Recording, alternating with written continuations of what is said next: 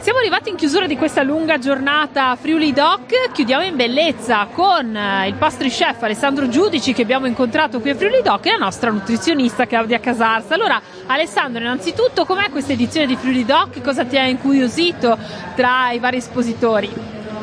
Ma guarda, ho trovato tantissime cose interessanti delle varie pro loco che quindi, sai, tra le zucca, le mele, ehm, i mirtilli, insomma, marmellate, marmellate tutti i prodotti insomma eh, artigianali e locali. E, ehm, hai raccolto tante idee per i prossimi tuoi dolci, insomma, o le prossime proposte che farai, perché tu, insomma, accompagni anche moltissime aziende in un percorso proprio di elaborazione dei prodotti, no? Sì, esatto. Eh eh, aiuto a studiarli i prodotti. Insomma. So che hai incontrato anche tuoi, alcuni tuoi alunni, diciamo così, qui a Friuli Doc, tra l'altro anche con grande soddisfazione. Sì, ho incontrato anche vari insomma, eh, ragazzi a cui ho, eh, ho insegnato e insomma fa piacere, dai.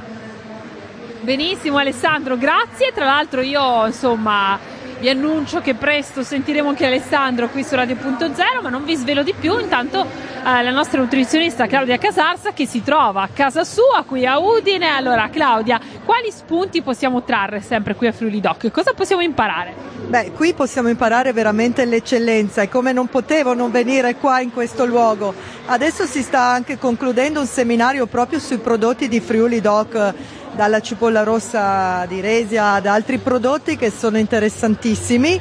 È veramente stupendo riscoprire la tradizione e questi prodotti a chilometro zero. C'è qualcosa che ti ha attirato quest'anno? C'è qualcosa che Friuli Doc non manchi mai di assaggiare?